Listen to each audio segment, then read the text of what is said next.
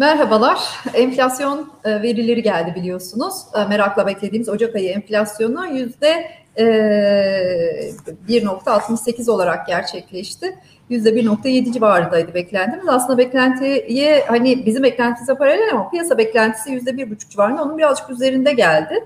Yıllık enflasyon da yüzde 14.97'ye yükseldi. Yüzde 14.60'da bitirmiştik biliyorsunuz yılı e, Ocak ayında 14.97 ve önümüzdeki aylarda da muhtemelen artışın e, devam ettiğini göreceğiz enfla, enflasyonda. Nisan ayında en yüksek seviyeyi görmeyi bekliyoruz. 15'in üzerine çıkabiliriz. E, onun için de hani enflasyonda yükseliş olmasına rağmen e, çok negatif bir reaksiyonla aslında hiç negatif bir reaksiyonla karşılaşmadık piyasada. Merkez Bankası'nın da beklentilerine dahil, piyasa beklentilerine de dahil o yüzden de beklenti anketi çıktığı zaman enflasyon beklentilerinde bir bozulma şeklinde yansımadığını göreceğiz. Çok kuvvetli ihtimal.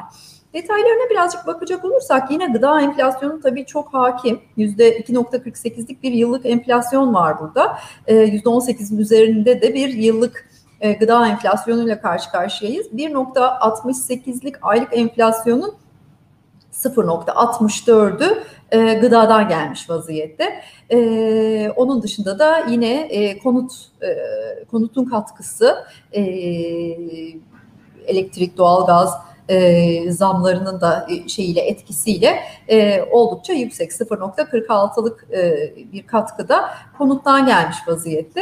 E, bu ay e, Ocak ayı olması dolayısıyla Merkez Bankası özür dilerim TÜİK e, sepeti yeniledi. E, tüketici sepetini yeniledi. Her sene Ocak ayında bununla karşılaşıyoruz.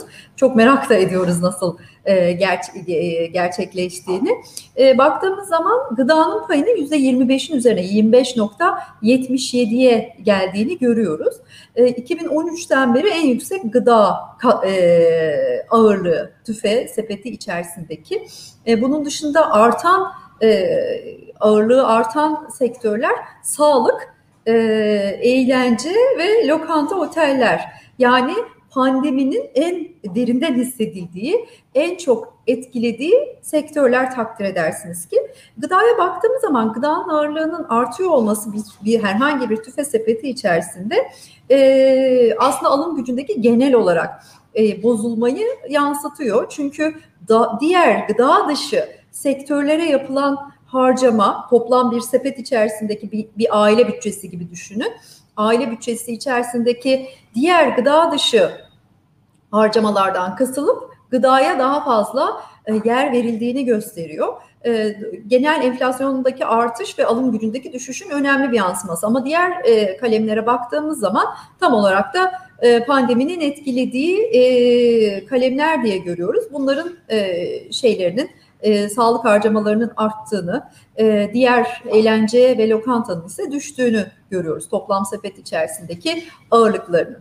E, Çekirdek ve tüfe tar- üfe tarafına bakacak olursak üfeyi e, çok önemsiyoruz son zamanlarda, son aylarda. E, çünkü tam maliyet unsurlarını e, birebir yansıtıyor. E, üretici fiyatları biliyorsunuz e, kabaca fabrika çıkış fiyatları veya tam üretim e, alanı sahası çıkış fiyatlarını yansıtıyor. İçerisinde vergi yok.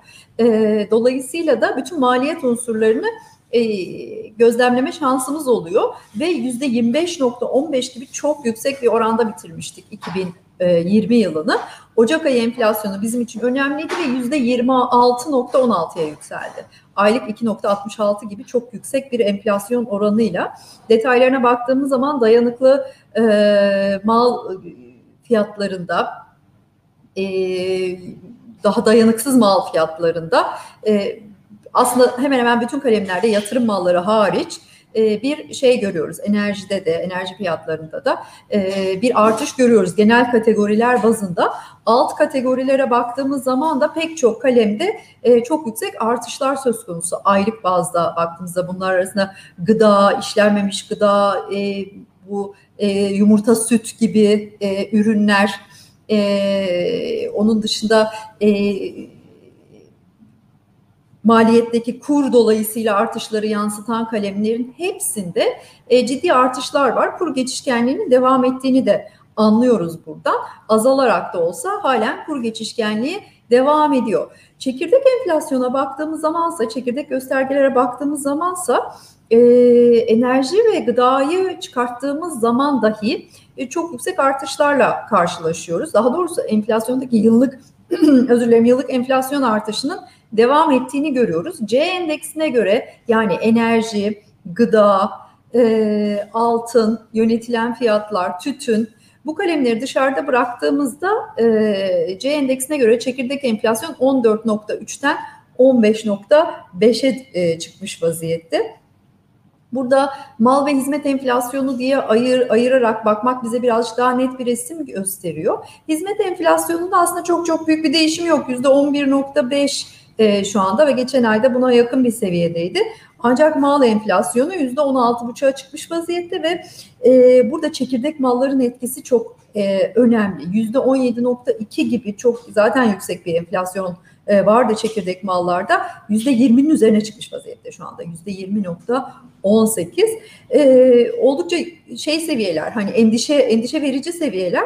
E, buradaki dediğim gibi tek iyi haber e, aslında hani majör de bir haber. E, bu artışlar bekleniyordu.